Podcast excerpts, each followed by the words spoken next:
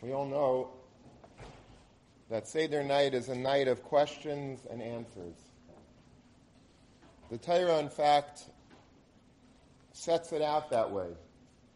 The Torah, when describing what will happen in the future, HaKadosh Baruch Hu himself writes, V'haya ki yishalcha bincha machar lemar. When your son will someday ask you these questions of what are we doing, the Korban Pesach, the Abaydas Hayim, what's going on, and you're supposed to tell them, Migadato Levincha, you should tell your son in response the story of Sipur Yitzias Mitzrayim. Rav points out something really fascinating that in Hallel, the kapitel which deals with Yitzias Mitzrayim, B'tzeis Yisrael Mitzrayim, Beis Yaakov Me'amloyes, Haisidul Kachai, in that kapitel, we find something very rare in Sefer Tehillim, that there is actually a question and an answer. Malacha Yom Kisanus, Hayardein Tislev Lachar. Half of the kapitel is formatted B'derech Sheilo Tshuva because that is what Yitzis time is all about. There's questions and there's answers.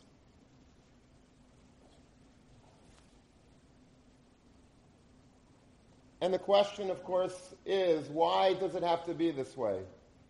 Why can't it just be a lecture? Why can't the father just sit at Seder night at the head of the table without any questions, without fielding uh, questions from the children? Just tell us what happened. Sit down and give us story time. Tell us what happened on the way out of Egypt. And that should be good enough. Why need it be B'derech Shelo Tshuva? Why is this such a, an integral part of the mitzvah halayla of Sipur Yitzias Mitzrayim? It's not just telling it over, but it must be B'derech Shelo Tshuva to the extent that the Gemara tells us that if you don't have a child, then your wife should ask you. And if you don't have a wife or you're sitting alone, you should ask it to yourself. Why the stress on questions and answers? I think the simple answer to that would be that there's really no substitute in terms of a teaching technique then opening up the floor to questions or asking questions to others. I remember when I was a, a freshie Rebbe, before I came here some 18 years ago, 19 years ago. So I was a, a Rebbe in a high school in a 12th grade, and I had a, a small class and they were perhaps not the, the Mitsuyanim, and uh, they were all amazing boys, in case any of them are watching, and today they're Mitsuyanim after they had me as a Rebbe, but um, they were not an easy class to handle, and the, the Manal told me as such that, you know, just maybe you want to wear a football helmet when you come into the classroom, they're a little bit rough, and I basically uh, told them that the way we're going to work this is I'm going to read the Gemara. I know you have maybe very little interest in hearing me read the Gemara, but I'm going to once in a while skip a word in a Gemara and a Rashi and a Taisus, and if you get that word that I skipped, then you're going to get five dollars. And um, Five dollars back then was a lot of money, I guess. And I had them literally glued to their seats. They were just waiting for me to skip that word, which of course I never did. But I'm joking. Sometimes I did, but then I double or nothing did, and I, I had a way of getting out of it. But um, and they were sitting like this, like they. I had a group of stiflers in my class all of a sudden.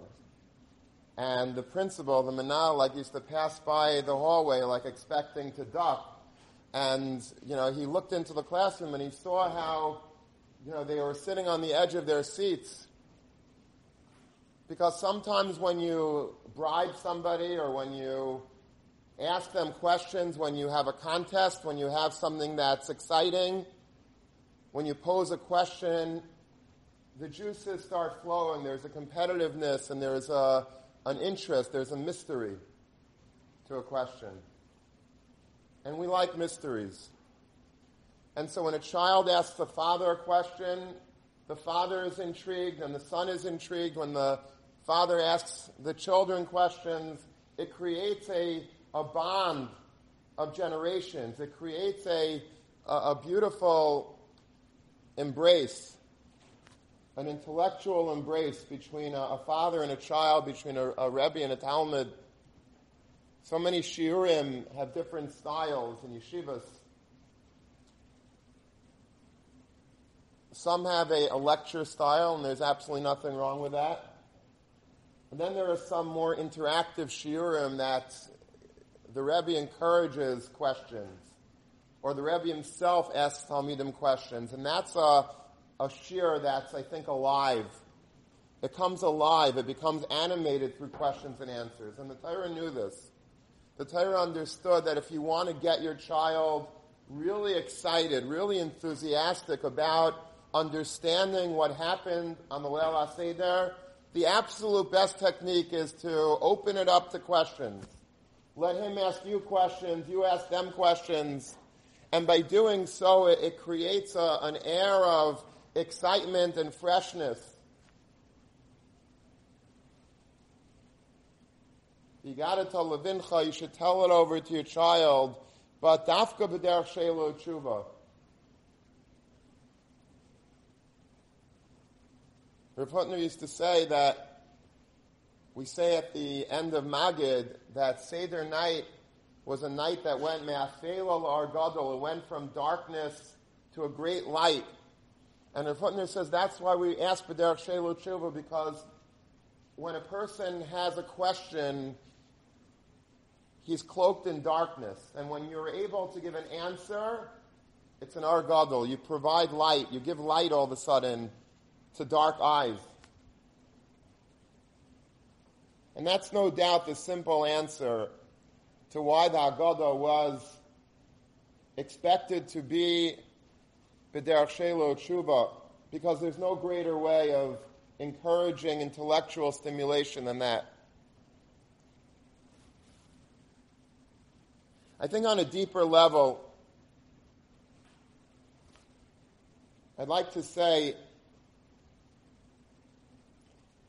that all the questions and answers at the Seder are really to get to one major question. Questions and answers, that the fact that the Torah couched it B'derech Shelo Tshuva means that the Torah really wants to get to one question. The Torah really wants to answer the question that has plagued mankind since man was born. Any thinking individual really has a question that should haunt him day and night.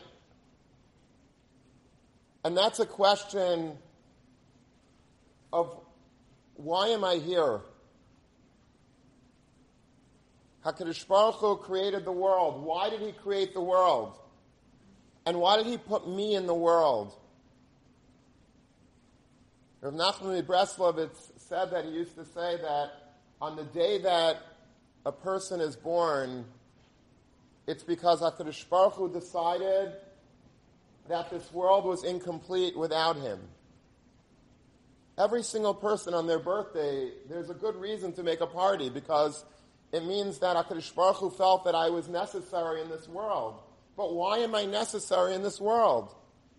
Shouldn't we all want to know the answer to that? Why did God create this world bichlal, and why did He make me befrat? This is a question that should really bother us. Was it so that we should eat ice cream, so we should have pizza, so that we should play ball, that we should uh, why Hashem make me? What, what, why? What's my purpose in life? I normally don't like quoting anybody but Gedolei Yisrael. But I saw an incredible quote from Albert Einstein, and I wanted to share it with you. Listen to what he says. He's, he's a Yid, and he's a Chacham, and listen to what he, he said once. I once thought that if I could ask God one question, I would ask how the universe began. Because once I knew that, all the rest is simply equations. But as I got older, I became less concerned with how the universe began. Rather, I would want to know why he started the universe. For once I knew that answer, then I would know the purpose of my own life. Why did HaKadosh Baruch Hu create the world? What was the Tachlis Habriya? And if I understand why there's a, a creation that was absolutely necessary for the Ribbono Shel Olam to do, then I'll be able to understand why I'm here. So people run to and fro. You look at Jews and non-Jews alike, and they're doing all sorts of activities. They're running and they're working and they're eating and they're and they're sleeping and they're they're playing and they're and they're doing whatever they're doing. But thinking people have to ask this question. It begs the question: Why did Hashem create this world, and why am I here? That's the question that Sipur Yitzias Mitzrayim is supposed to answer. This isn't really such a chiddush, what I'm saying, because the Torah itself says this. The Torah itself says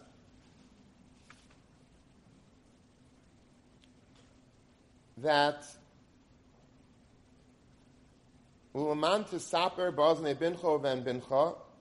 you should tell your children someday and your grandchildren what I did in Egypt. And all of the all of the miracles that I, I, I performed in Egypt. Why? The Idatem ani Hashem. Also that you should know that I am Hashem. You should know who I am. You should know that I exist. You should understand fully that I created you. And you should find purpose and meaning in your life. That's the greatest Shelo Tshuva that we could come away from the Seder with. All the other questions and answers are just getting to the real question and answer. It's all just leading up to the existential question of why am I here? Why did God make me? That's what a child needs to know. V'yadatem ki Hashem. It's the Yisaid HaYisaidus of Emunah. Somehow, some way, Sipur Yitzias Mitzrayim was designed, this evening was designed so that every single child and every single Jew should be able to have the greatest dose of emunah that should last us throughout the entire year until next Pesach. If we do the Seder right, that's the tachlis. Beyond all of the mitzvahs halayla, or perhaps because of them, the matzahs and the maror, the afikoman, the haggadah, the magid, the kiddush, the kittel, all of these things are props just to be able to understand the Yadatim Ki Hashem, that question of why did Hashem create the world and why am I here, that question should be crystallized, crystal clear at the end of the night. At the end of the night, we ask one final question. Echad mi Who knows one? Echad ani I know one. Echad Elokeinu shabashamayim ba'aretz. Hashem is one. Bashamayim ba'aretz. In heaven and earth. That is the final punchline, if you will, of the Haggadah. Always look to the back of the book if you want to know the punchline. If you want to know the tachlis of the book, always look at the last page. The last page of the Haggadah, right before Chad Echad Miyadeya. That is the, that is the final analysis of the Haggadah, understanding that Echad Elokeinu Shbashamayim Baretz, HaKadosh Baruch Hu is one, HaKadosh Baruch Hu exists, HaKadosh Baruch Hu created heaven and earth, and everything in it is from Him. That's the Adatam Ki Hashem. That's the tachlis of Sipri Yitzis Hashem. The Haggadah, Al Regal Achas, if you'd ask me, what's the purpose of the entire Haggadah? It's to answer that burning question of Echad Miyadeya. Who knows one? Do you know what one is? At the end of the night, when people are dozing off, you already had four cups of wine, it's late at night, and you, you, you, you, you sort of try to wake somebody up and ask them a question. Echad Miyadeya, what's one? One is Hashem. Every Jew fundamentally has to know at the end of the night that one is Hashem in the heaven and the earth who created everything. That is the tachlis of the entire night. V'yadatem ki ani Hashem. And if we get the Seder right, that She'ela will be answered so clearly by our fathers, by the leaders of the Seder, or by us if we are part of the Seder, that it will last us throughout the generation, till the end of time. To our children, to our grandchildren, and to us. That's the Tachlis HaSeder, ki ani Hashem. That's the ultimate question that burns in anything person's mind. But Derech Sheila, you got to provide a tshuva. Tshuva, the entire Seder night is that answer. Of course, we ask many questions on Seder night, but it's really for the purpose of answering that one major global cosmic question of man. Why did Hashem create the world? and what am I here for?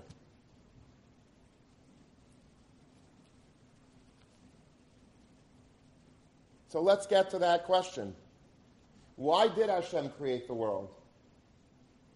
Why did Hashem create the world? And the answer is found in the Ramban, the most famous Ramban in Chumash by a, a landslide. Ask any mashgiach in the world what's the most famous Ramban. I remember my mashgiach in high school used to tell us we have to know this Ramban Balpeh. There's no greater, more important, fundamental Ramban than the Ramban Sof Parshas Bo. And if you've never seen this Ramban, it's high time that you did. And if you've heard it, you're going to hear it differently today. The Ramban asks the question that has bothered so many. Why is it that we need so many constant reminders of Yitzias Mitzrayim, not just on Seder night? Seder night, it really comes to clusters of Yitzias Mitzrayim. But throughout the year, every day we put on tzitzis, Yitzias Mitzrayim, Tefillin, Zeichel Yitzias Mitzrayim, Mezuzah, Yitzias Mitzrayim, Kiddush, Zeichel Yitzias Mitzrayim. Everything is Zeichel Yitzias Mitzrayim. Dozens of mitzvahs are Zeichel Yitzias Pidyon HaBen. Um, you go down the list, there's, there's no shortage. Pesach, Matzah, Maror, um, everything is Eichel Yitzis Mitzrayim. Yantif, Shabbos, everything's Eichel Yitzis Mitzrayim. Why do we need so many mitzvahs? What is so great about Yitzias Mitzrayim that we need constant reminders, daily reminders about Yitzias Mitzrayim? Ani Hashem Lekechem Asher Etzeisi Eschem Eret Mitzrayim Liesachem Lekim the Amunah calls ice, constantly talking about Yitzias Mitzrayim, discussing, it's one of the, the mitzvahs, one of the zchiros, to remember Zachar remember that day. Why is this such an important seminal event in Jewish history that we have to constantly remember? Do we have to remember every day of the year? Other things, do we have to remember Bria Sa'ilim every day of the year? Do we have to remember, there are many things that happen. Do we remember, remember uh, you know, what happened to Sancheiriv? Do we remember what happened to Haman? Do we remember, Yitzias Mitzrayim is something every day we have to remind ourselves of. Why? So the Ramban so beautifully writes. I wish I could read it with you. Maybe I should. But I'm not going to. But he does say in such beautiful words, and it's kedai really, if you want some homework over Ben Azmanim, to learn this Ramban Be'iyun. Spend time, find a chavrusa, learn with your, whoever you have to learn with, just take them and ask them to learn privately with you this Ramban. The Ramban says that HaKadosh Baruch Hu created the world. And HaKadosh Baruch Hu wants us to know that He created the world. Because if He creates the world and nobody knows that He created the world, then what's it for? We have to know that HaKadosh Baruch Hu created the world. Not only did He create the world, but He continuously runs the world. And this is something that's so key to understanding Emunah with. When I say he runs the world, that means that everything that happens in life happens because the Ribbono Shel Olam caused it to happen. Everything. Not just the big things, not just the Nisim HaGedolim some, as the Ramban says, like Yitzias Mitzrayim, like the Eser Makkos, like Kriyas Yamsuf. Those were big, godly endeavors open miracles. That HaKadosh Baruch Hu showed in Mitzrayim that he could do. He's in charge of the big things, but the Ramban says you're supposed to extrapolate and understand that if HaKadosh Baruch Hu does those big things, if he could override nature, then that means that he also owns nature. He controls nature everything that happens, big and small, happens because HaKadosh Baruch Hu wants it to happen. And this is so important for us to understand because so many times we see good things in life and we say that that's because we did it. We earned it and, um, you know, I got my degree and I, I, worked very hard in school, and that's why I became very successful, and that's all because of me. And when bad things happen in life, then we start blaming the Ribbono Shel Olam. I just told my children a story that I read the other day that there was a person who was in a, uh, a business meeting, very important meeting in Manhattan, and he had a um, he had to get some fresh air in the middle of the meeting, and he went upstairs to the roof of the building and he went outside and the door locked behind him. And so here he was on a roof of a building in Midtown Manhattan. He had to desperately get back to the meeting, so he, you know, takes out his, he's about to take out his phone to call somebody to open the door for him at the meeting, and then he remembers that he left the phone on the desk of the meeting. So now he's in trouble because no one can hear him. He's banging on the door, but everybody's like a floor or two below. They can't hear him. And so the next thing that he could do is he looks down and he starts hollering down, but they can't hear him on the on the ground for somebody to know to open the door for him because he's uh, you know 50 floors up. So what he does is he has like a few coins in his pocket, and he starts throwing coins. He sees a person walking down the street. It looks like an ant and he drops it, and the coin hits the guy's head and falls to the ground, and the guy picks it up and says, Wow, great. And he keeps walking. And then another guy walks, you know, down the street, he drops this one, drops right in front of him. Nobody looks up. He does this like 10, 15 times. Nobody looks up. And then he says, This is crazy. I'm never going to get out of here. So what he does is he takes a rock off of the off of the roof floor, the rooftop floor, and that he chucks down on, and it hits a guy in the head, and he looks up and he says, "Hey, who did that?" That's how we are in life. When things are good, when I get a job and I get a shidduch and I have a baby and I have a, and I get a promotion and I and I, I win the lottery and everything good is happening, that's all me. That's me. When bad stuff happens, oh, you don't know what you're doing to me. We believe suddenly we find faith in the Ribbono Shel Olam in bad times. Because it's so easy to blame God when things aren't going our way. Then we all of a sudden understand that, you know, God is in control. But when things are going well, it's, you know, it's, it's not, we don't need a Ribbono Shel Olam. So we don't need to look up. We just go about our business. You know, the story about a guy who was, uh, he was, he was like a kaifer. He, he didn't believe in God and he, um, he was driving around back to the streets of Manhattan and he was saying he needed to get a parking spot desperately to get into a meeting. And he said, if there is a God in this world, find me a parking spot. You know, in Manhattan, it's impossible to find a parking spot. And all of a sudden, right in front of the building, a, a car starts slipping out of his spot, and so the guy says, Never mind, God, I got one myself. I found the spot all on my own. That's the way we are. Everything that happens good, it's our doing. The Ribbono Shel Olam wants us to have emunah in everything. Not just in bad times, but in good times. Everything that happens is from Him. In good times and bad times. When things, when you get a job and when Rahman al you lose a job. When you find a shidduch, or Rahman al when the shidduch that you thought at, where it was going to work out didn't work out. When you're able to be healthy, and Rahman al when you're sick. By simchas and barminan by, by non-simchas. Everything that happens in our life is from the Ribbono Shel Olam. When you're able to understand this, life is a pure pleasure.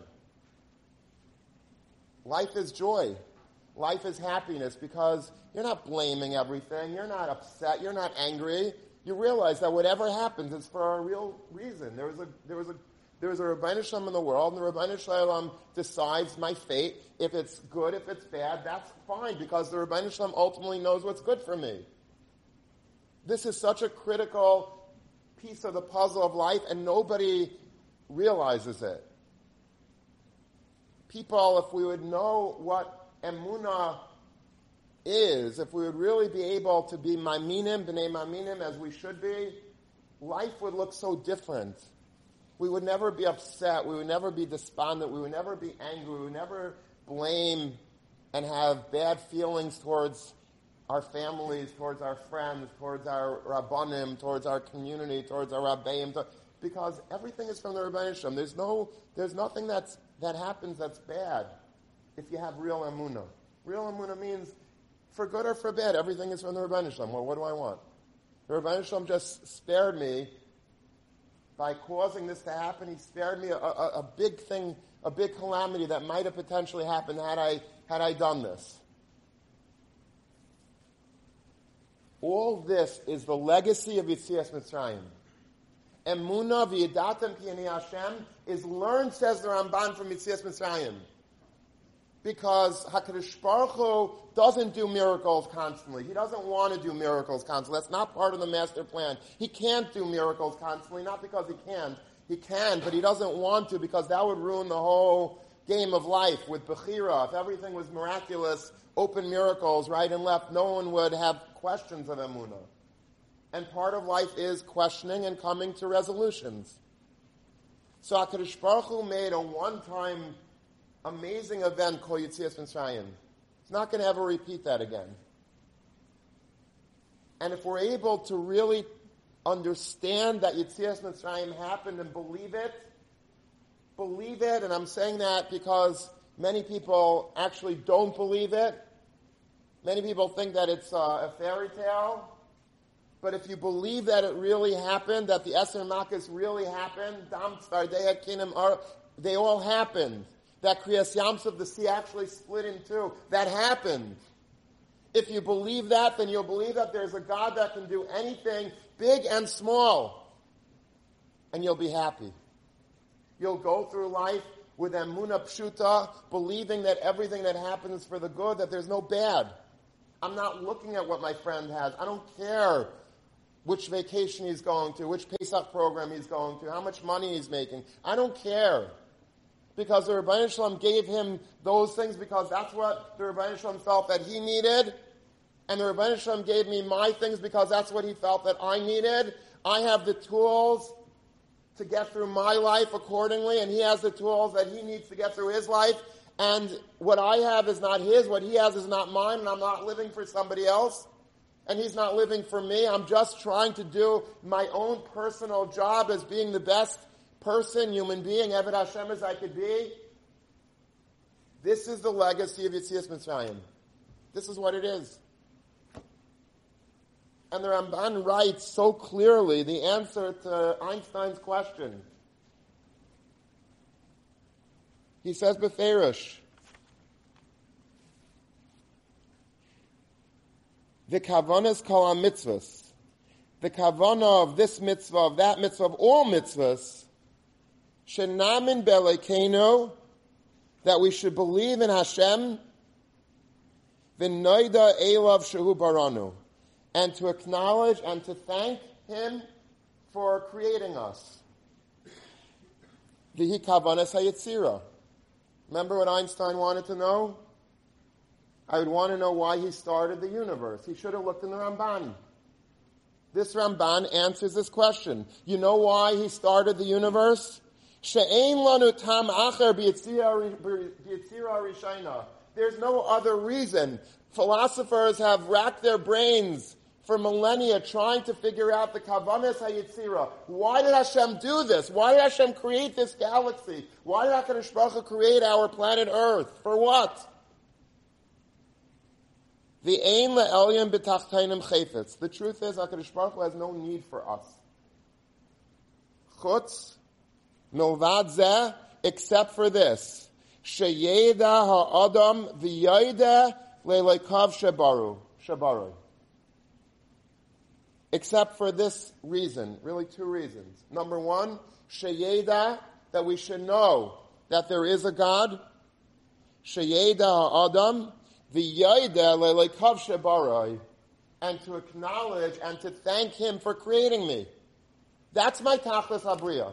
That's the reason why HaKadosh Baruch created the world and He created me. Why? Sheyeda v'sheyeda.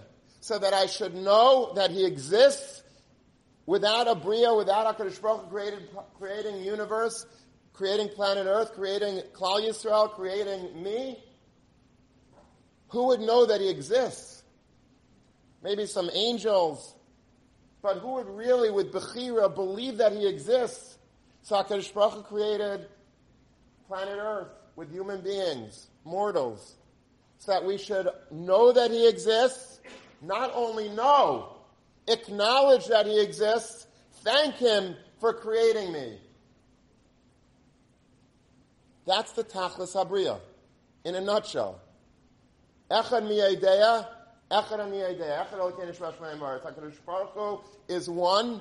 Heaven, earth, he, he dwells in heaven, but he's very much present on earth. In everything that happens. I acknowledge him, I say Baruch Hashem, Emir Hashem, Hashem Kitayv, no matter what happens, good or bad.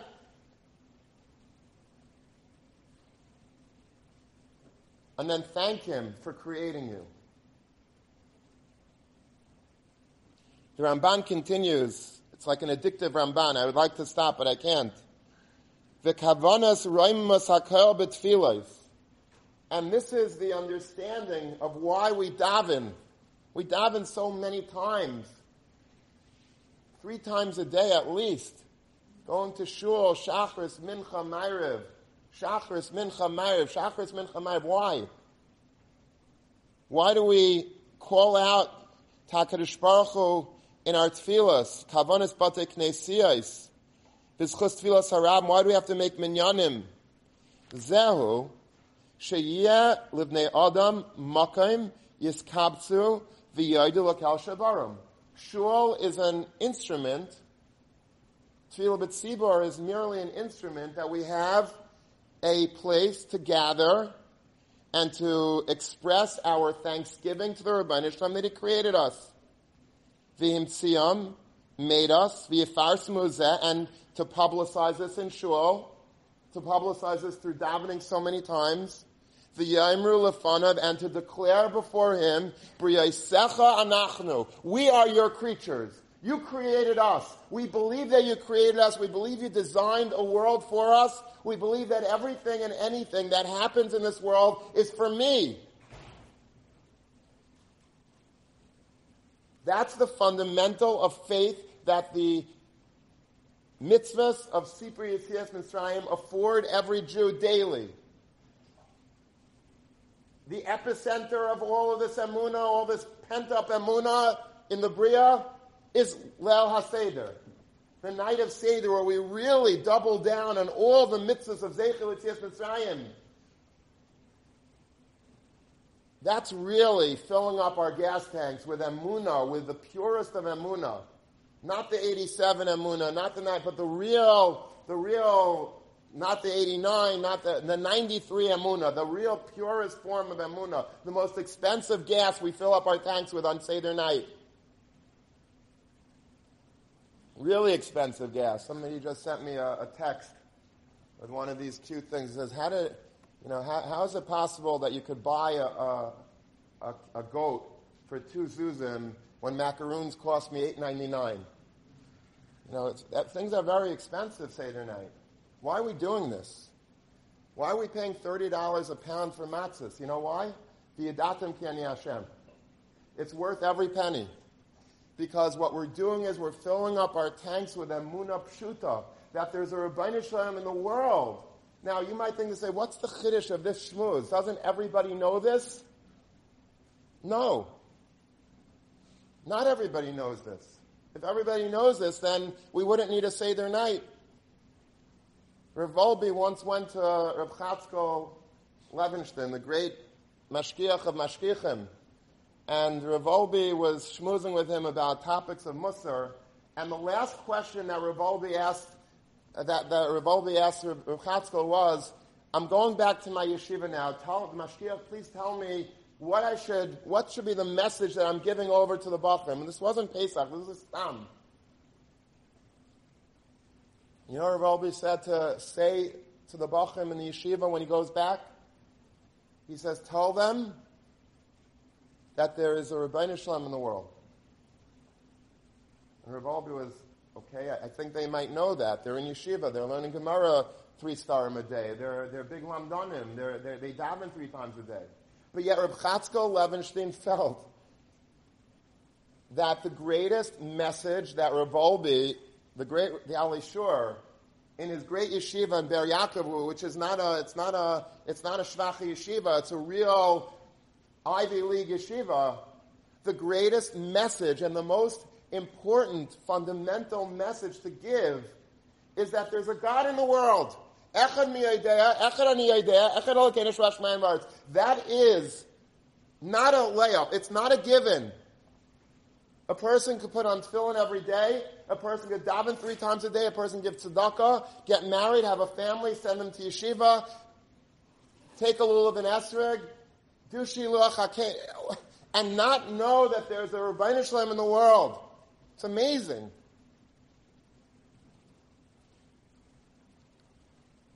And the Ramban is saying that is what the purpose of the Yitzira is. Forget about Yitzias Mitzrayim. The purpose of Yitzira is to know that there's a God. How do we know there's a God in the world? How do I know what my kavanah, what my purpose is, that I should know about Him and that I should thank Him? That's from Yitzias Mitzrayim. Yitzias Mitzrayim understand this well. Yitzias Mitzrayim taught mankind that God exists. Before that, guesswork. Yitzias Mitzrayim proved to the world who suddenly saw nature being overridden. Think about what happened. I mean, just use your brain for a minute to understand what happened. Oceans split. What does that mean, ocean split? You have an ocean and all of a sudden it's split. Now, in the world of science fiction and Hollywood, maybe it's not such a, a big deal. But in reality, if you were standing by an ocean and it's split, I think that would be pretty impressive. I think that would prove beyond a shadow of a doubt that there's a God in the world. I think if you saw Dam in every, in the Ya'ar, after Moshe Rabbeinu tells power from Hashem that it's going to happen, I think that's pretty impressive. And Svardeya, and Kinim, and Arv, and Makas Cheshech and, and Makis B'chayres, every firstborn, look at Hashgacha Pratis, every firstborn Egyptian died, whether they were in Egypt or out of Egypt. And every person that was a firstborn that was out of Egypt that happened to be in Egypt that night died. They figured out if, if people were mamzerim or not through Makas B'chayres. People thought they were firstborns, all of a sudden they weren't dead, you know, but some other child, for, you know, all of a sudden like you realize, wait a minute, I'm not the B'char. Things were happening. There was a God in the world. God was able to determine everything. Bechlala befrat. The Yadatim Tanya Hashem, this was an explosion of revelation that there's a God in the world. And HaKadosh Baruch is not going to repeat that again, so listen carefully the first time. Yitzias Mitzrayim is a night that we're able to understand it clearly. We see it with our own eyes.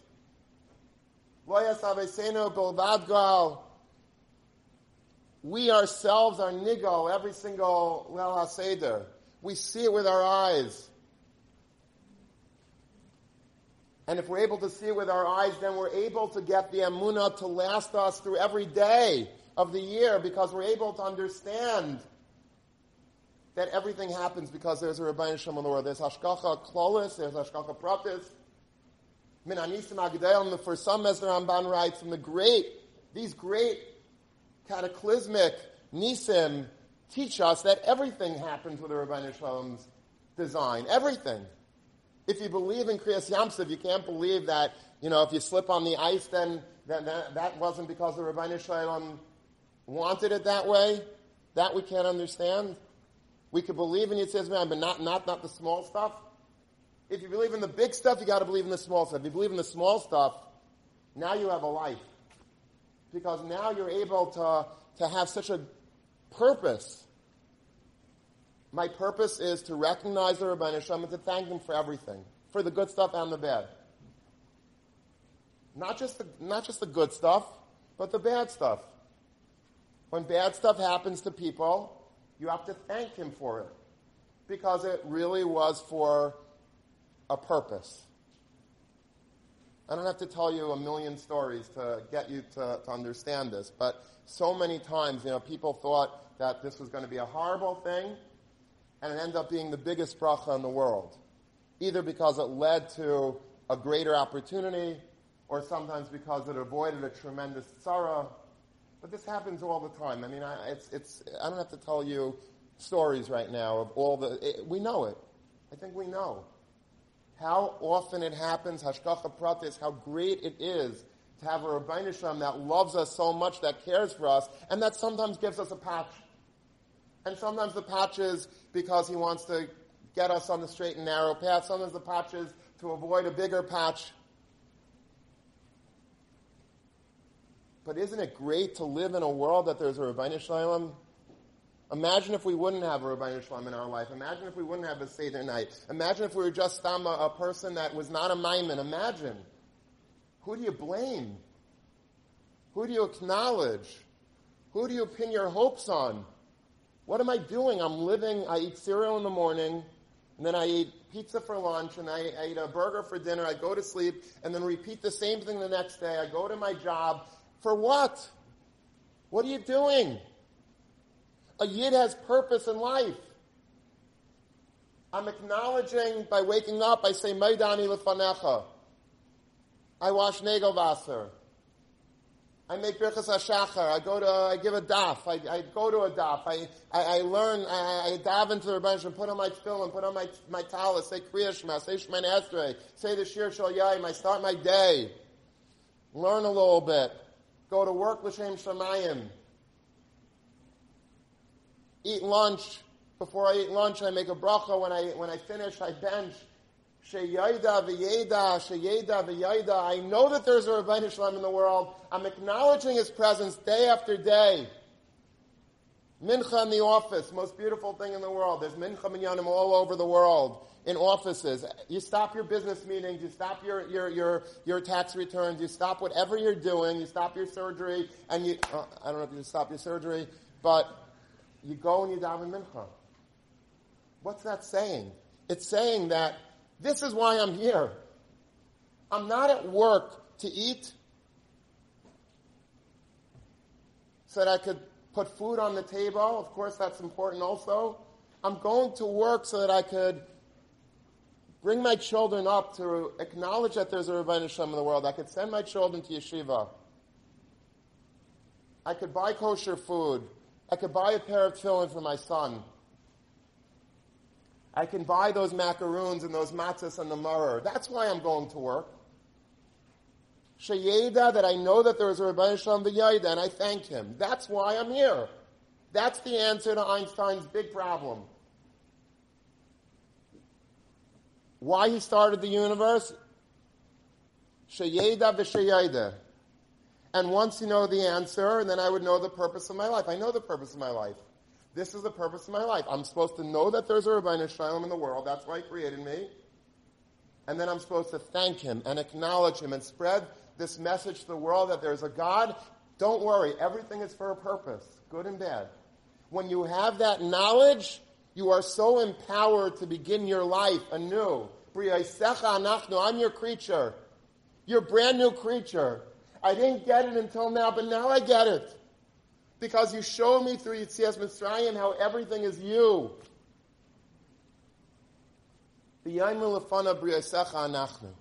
To proclaim once and for all, I am your Bria. If a person would come into this world to once say, I am your creature, it was Kedaya's whole Bria. Everything was worthwhile.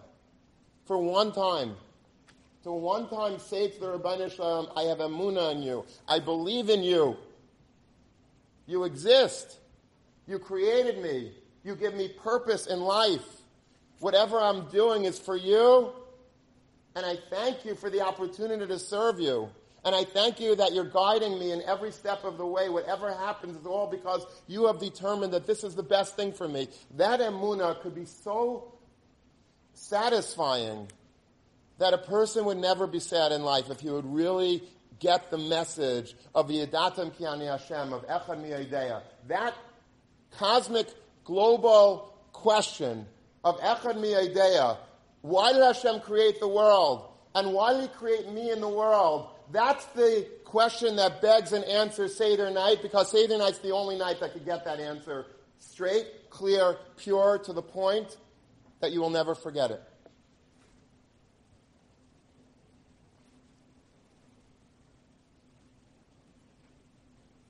I wanted to just elaborate a few minutes. Some Aris in the Haggadah that really point to this. Because the Haggadah, you're going to maybe think that, well, I don't, I don't really see that in the Haggadah. If that's really the point, then why aren't we giving like a discovery, you know, an Aish discovery thing at night, where, you know, if we really want to prove God's existence?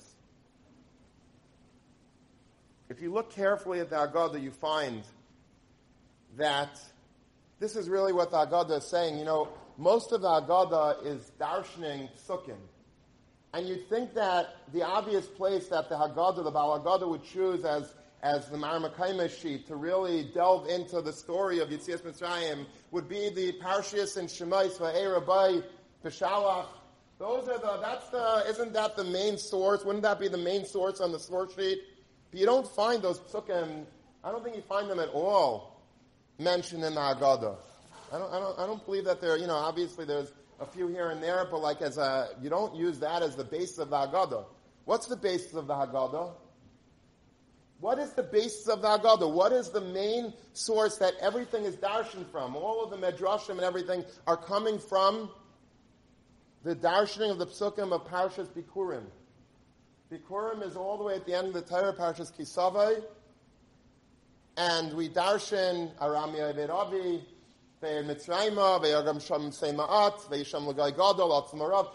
word is, is parsed, every word is dissected, every word is darshan. Most Haggadah is that, is that parsha bikurim. All the drushes, Vayanuno and uh, Vanitzak El Hashem, that all comes from Parshas Kisave. Nothing Shemais, no Vayera, no Vayz, no Bishalach, just Parshas Bikurim. Why? Because what is Bikurim? Bikurim is a farmer plants his fruit, plants his crop, his Shiva Minim, and he works really hard. He plants seeds, he invests a lot of money to plant those seeds. He hires workers, he's tilling the soil, and he's watering, and he's irrigating, and finally, he gets something growing. You know the satisfaction of that growth when you finally see the fruits of your labor literally, and you want to do what? You want to taste it. I want to taste that grape that I put a million dollars into this farm to get. The Ribbono Shel Olam says, no. You take those grapes, you take those figs, take the pomegranates, and you go, put it in a basket, bring it to the Kayin, and present it, and then do Mikra Bikurim. Make this public declaration of thanksgiving to the Ribbono Shel Olam, starting all the way from Arami Avi Avi, and then he took us to this land, but you describe the whole, in a nutshell, Yitzias Mitzrayim up until this point, and now I thank you. As Priya Adama, I'm giving you my first fruits. Thank you.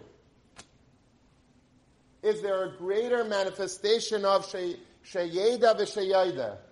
That I acknowledge that you exist and I thank you more than Mikra Bikurim. There is no greater, there is no greater thing than that. In fact, the Medrash says at the beginning of the Torah, the first, one of the first Medrash from Bereshis Rabbah, Bereshis Bar Bishvil HaTorah Shnikarashis, Bishvil Yisrael Shnikarashis, and Bishvil Bikurim Shnikarashis. That Rashi didn't say. Rashi did say Yisrael and Torah on Chumash, but he doesn't say Bikurim. But if you look in the Medrash, it brings Bikurim. For Bikurim, the entire world was created. Why? Because you know why the Torah, why the world was created? The Ramban tells us. The world was created quite simply, Sheyeda v'Sheyeda. That I should know that there's a God and I should thank Him. That's Bikurim.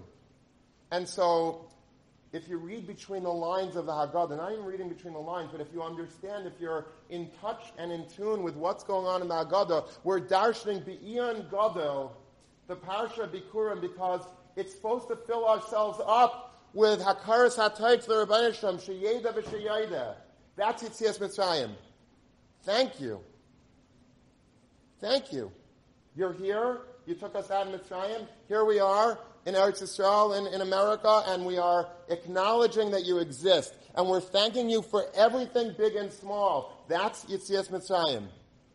That's why the Parsha of Bikurim is so pivotal in the narrative of the Haggadah, because it's all about the Bikurim. It's all about thanking you. It's all about saying to the Rabbeinu Shem B'Yisecha Nachnu.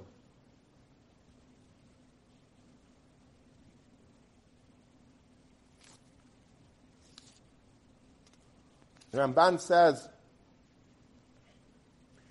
"Umin anisim agdelim meforsamim adam moedim anisim anistarim shem yisaid ha kula." And then he says, "Shein ladam chelak b'tayras Moshe Rabbeinu." You don't have a chelak in Taras. Don't think that you're from without knowing this. He says you don't have a chelak in Taras Moshe. You know what that means? If Ramban is saying this, you have no shaykhs to Chumash. You have no shaykhs to the Torah Kedusha if you don't believe this. Don't think that because you're doing all of the traditional mitzvahs that you have a shaykhs to the Torah. You only have a shaykhs to the Torah if you believe in what I'm saying, says Ramban. Until you believe that everything that happens to us, everything, kulam nisim, they're all miracles. Ein ba'em teva u'minhaga shel olam. There is no, there is no, no such thing as coincidence. There's no such thing as happenstance. There's no such thing as nature. It's all the Ribbono Shel Olam. Don't think, well, nature is, the Meshech Chochmah says that there's no more constant miracle than nature. Nature is nothing more than a constant miracle, but it's a miracle. You have to believe that. You go out, you see an ocean, you see a tree, you see a flower, you see a bird. That's not nature. It's not Mother Nature. Mother Nature is just a, a, a way of, of trying to bring God, take God out of the equation. So we call it Mother Nature. God is nature. Everything in nature is the hand of the Ribbono Shel Olam expressed through beautiful things of nature. But everything is, there's no such thing as it just happened naturally. That's kfira. Uh, coincidentally, that's kfira. It, it, just happened. To, no, no, no, no. Nothing happened by random. Everything happens for a reason. If you don't believe that, the Ramban says you have no chelik b'teres and you, you know, I'm sorry, you're, you're not you're, you're, not a card-carrying member. of Follow yourself. You don't believe this.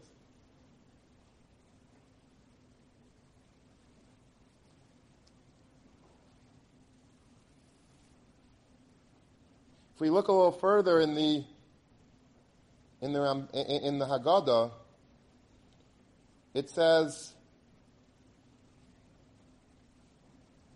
V'rav.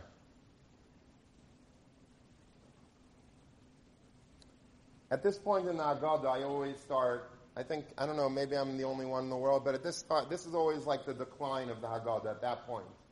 Because at this point is when, like, you know, I think everybody starts racing through it to get the Shulchan Orech, and a, there's a reason why that happens, because, um, first of all, it's generally late, I guess, by then, but also because it's sort of like a very, at this, it, it's like it's such a hard paragraph to understand. Darshan Varav from that, from the Bikurim. V'rav kameshenemar, we were many, as it says, Rivava katzemech hasada nisaticha. You made us many like, like the grass of the, uh, of, the, uh, of the earth, the grass of the fields.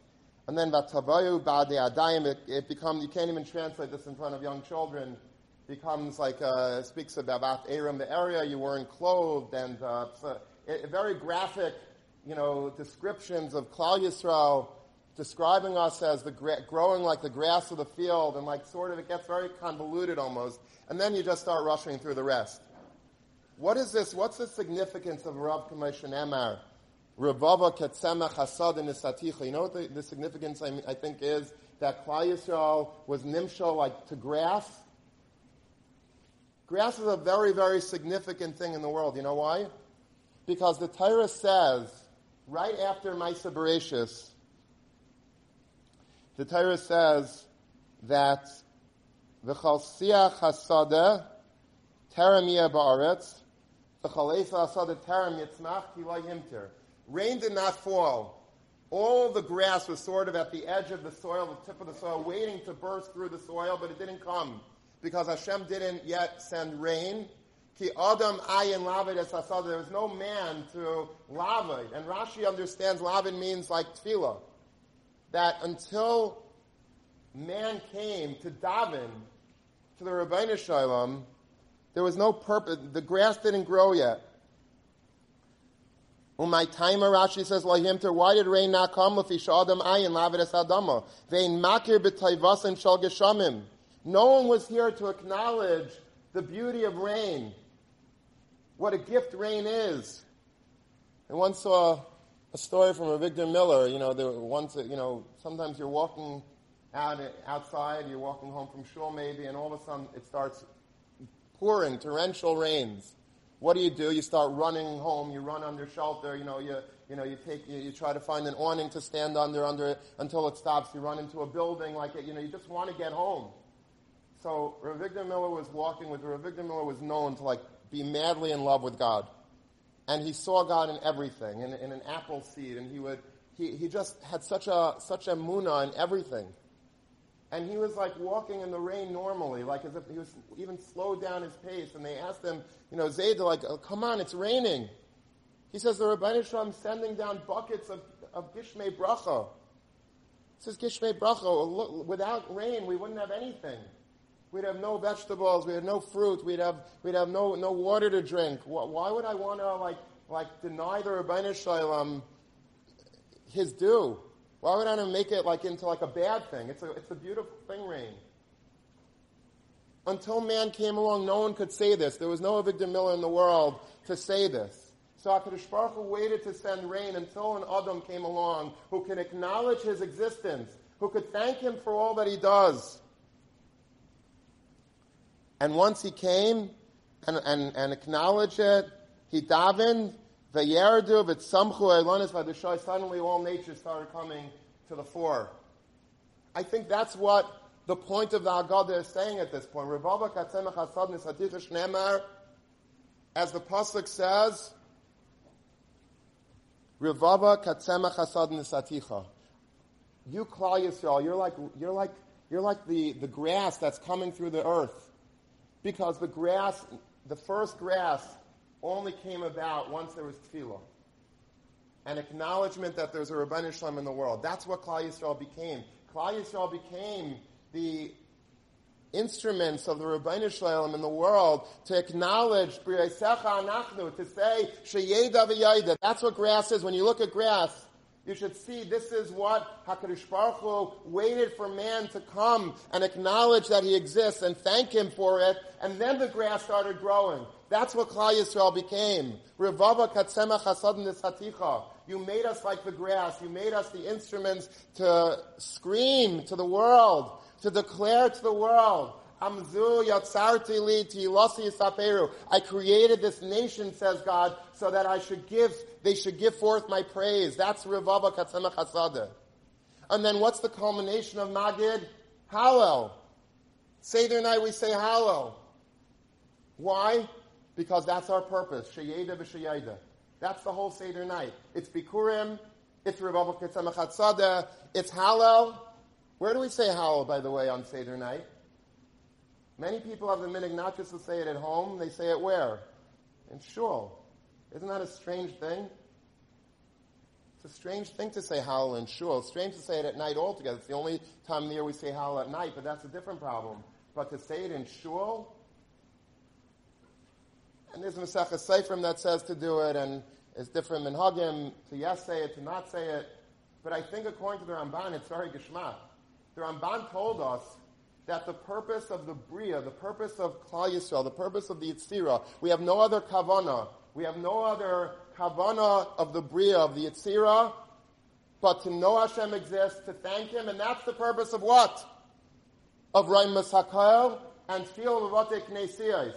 To get together and say Bria Yisecha Anachim. That's Hallel and Shul, Seder night. We don't want to miss that part of Emunah. We don't want to miss that part of understanding why we're here. So we daven, we, we can't even contain ourselves. We have to first chapa ahal and shul. Together with the whole tzibor, together to say to the Ribbono Shel Olam, anachnu barabim. This is what Seder night is. Seder night is basically checking off all the boxes of this Ramban at the Eslay Parashas Bay. All the mitzvahs halayla, feel b'roimus hakayel, b'vate knesiyais, sheyeda v'sheyeda, that's Seder night. That's the answer to the main question of the night of Echad mi Echad ani Yedea, Echad alakina Shabbat Shemayim v'aretz.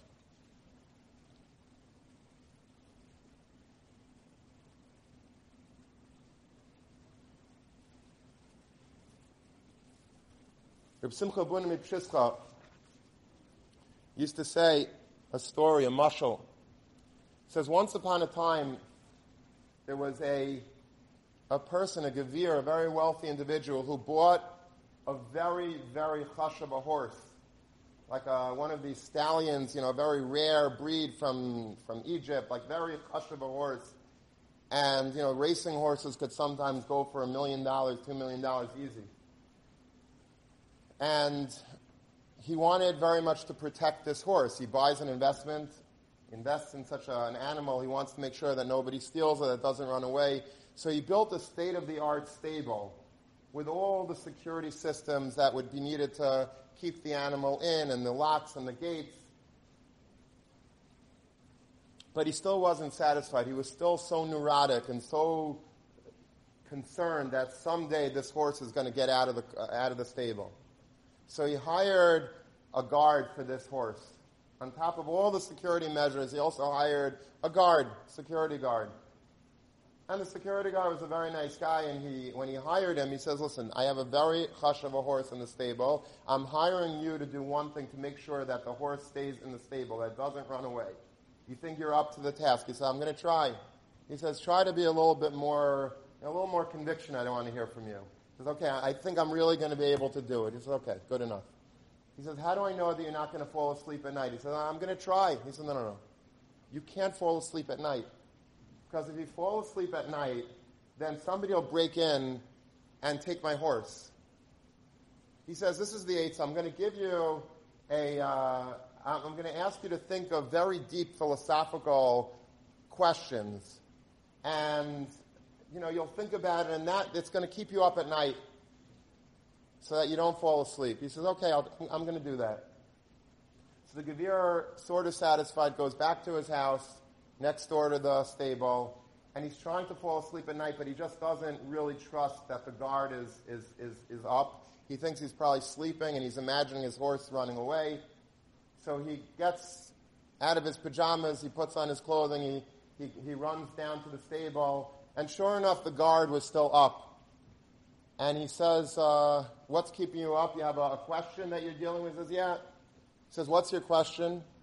He says, You know, when you, when you bang a, a nail into a piece of wood, he says, There was wood that the nail was going into, but what happens to that wood? Now it's just a hole. Where was all that wood that was being broken through by the hole? And that's what's keeping me up at night. I, am trying to really to think about this problem.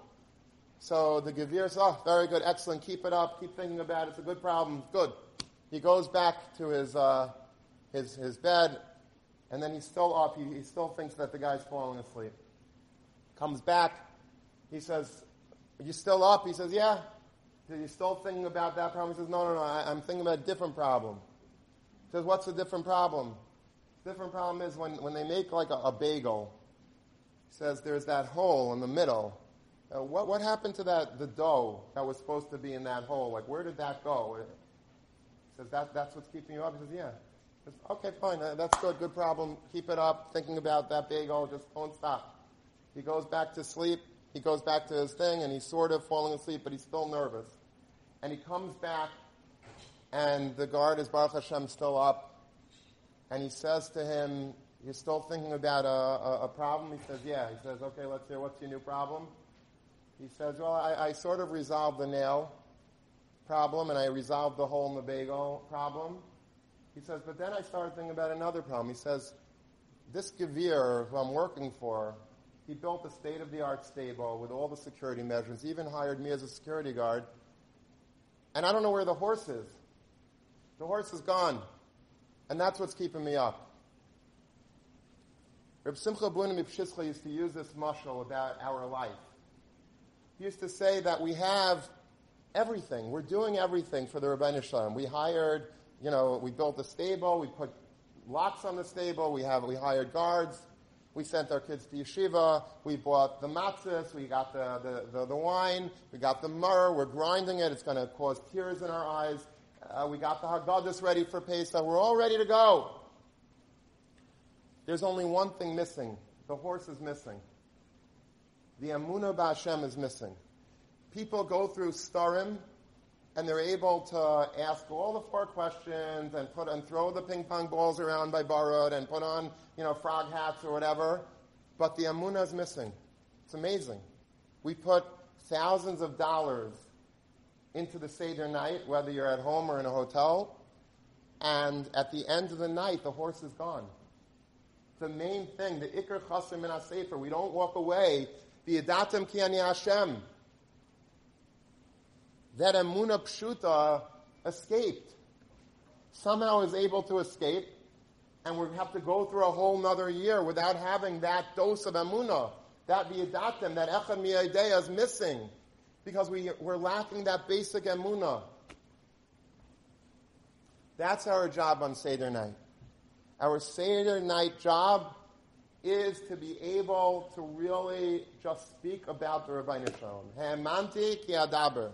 The Ger Rebbe used to say, Hemanti ki adaber means that the more you talk, the more you believe.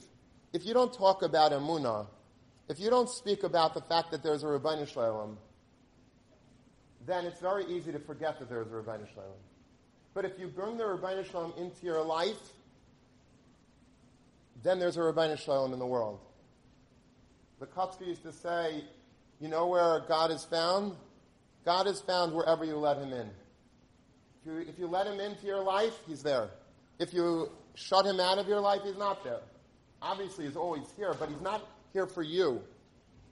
Seder night is the legacy of the Adatem Kiani Hashem Emuna in the purest form. Emuna Pshuta, simple, Pashuta Emuna. What, what I would give to be a water carrier in, in, in Warsaw in, in, in the 1800s, the amuna that they had was so great that I don't think any, you know, any big Rosh Yeshiva has today. They, had, they, they just lived with the Rabbi Shalom. They had horrible conditions, living conditions. They didn't have cars. They didn't have air conditioning. They didn't have heaters. They didn't have, they didn't have money in the bank. They didn't have welfare. They didn't have social security. They didn't have insurance. They, they you know, if something, if they got sick, that was it. There, there was no, there was no Yeshua. If they lose their job, that was it. But they had such a moon on the Rebbeinu and they lived with the Ribbono Shel Olam. They had such emuna pshuta. Where did they get it from? They got it from Seder night. They were able to sit around eating matzahs, whether it was in, in, a, in a ghetto, whether it was in a concentration camp barrack, whether it was in, uh, in some camp in, uh, you know, in, in one of the, uh, the Middle Eastern countries where, where many Jews had to live in, in squalor in many periods of, of history. But they had such emuna pshuta. They believed in this. We also believe, but we believe in on like a very intellectual type of way. You know, we have to have, we, have, we need discovery programs to believe. We need to, to see the, the big letters in, in, in the Aseres B'nai Haman in order to believe in God. They believed in God just because they understood implicitly that God exists. They understood the Ramban. They knew this Ramban backwards and forwards. They knew it by heart, but not just because they memorized it. They lived it. They understood that the sheyeda v'sheyeda, sheyeda v'sheyeda, just to know and to, that's why I'm here. You, you, you, you, you, you, you wake up a, a, an old Jew in the middle of the night and you ask him, Echad miyedeya? Echad miyedeya. Echad oh, o l'keinu shabashmayim maritz. That's what they'll answer you. Because that's what it is. That's their life.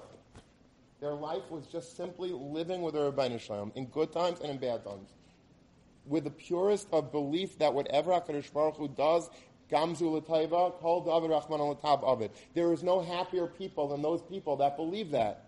We could have that happiness also. But it starts on Leil HaSeder. When we have chayras from Mitzrayim, Mitzrayim are the Mitzarim, all of the all of the distress that we have, the stress that we have in our life. You know how off the charts the stress is? We're so stressed out over everything about our, our grades in college and about our, our MCAT scores and, and if we're going to get accepted to our graduate program, if we're going to, if we're going to get that job that we wanted, if we're going to get the promotion, if we're going to be able to find the shidduch, if we're going to find the shidduch for our girls, for our boys, for our this, for our that. We're so stressed out. And everything is tension. Everything is stress. We're so nervous. Half the country is on, is, is you know, needs to uh, either you know take medication for their stress or they have to go to you know yoga and, and, and meditation and whatever. They don't need that necessarily. All they need to know is the Adatam Keni Hashem. If you really believe that there's a God who is causing everything, and no matter what happens, it's for the good. Wouldn't life be amazing if we really had that emuna? The Leil Seder gives us the Yitzhak from these Mitzarim. It's the Yitzias Mitzrayim. It's getting us out of all the tension. The greatest stress breaker in the history of the world was Yitzias Mitzrayim. It showed us that there's a God. It showed us that God runs the big things and the small things, the good things and the bad things. And that's the greatest answer to your, to your, to your question. And that's why the whole Seder, the whole Leil Seder is Sheila Tshuva, Sheila Tshuva. You know why? Because to answer that one question at the end of the Seder, Echad Miyadeya, sometimes you need to ask a lot of other questions about the Yitzias Mitzrayim. Once you get Yitzias Mitzrayim straight, and it's real, and you see your father really living it and believing it, and passionate about it, and giving over it with all of his Ramach Evar Mishasagidim, Kol Atzmaisei Tamana Hashem Nishmas Kol Chai, with Halal, with Kol, with Beis HaKnesses, with Yaimu Fanecha B'Yesecha. Once you have that, obvious Echad Miyadeh. Mitzvah Hashem, we should be Zeicha, to have a wonderful Yantif. It was, a, I think it was a, a great Zman. Um, the fact that so many of you are still here till the, uh, till the end is, is really incredible, and I, I'm grateful that you're here, and I'm grateful that to have you as Talmidim. And I'm hopeful I'm really hopeful that the Ribbono Shel Olam will take us out of this galus soon because we need it. There are a lot of tsaras in Klal Yisrael. There are a lot of people that need Yeshuas and Refuas and, and Rachmei Shamayim. There are people that need Shidduchim. There are people that need Parnasa. There are people that need Refuas. And only the Ribbono Shel Olam could really bring that about. Only Mashiach coming will really bring the Yeshua that's so really necessary right now in our dar. And so we dive into the Ribbono Shel Olam We praise Him and we daven at the same time. But Nitzak El Hashem. Hasidic Sfarim say that when you get to that part, part of the Agadah, by Nitzak El Hashem, you should cry to Hashem for whatever you need and whatever Klal Yisrael needs.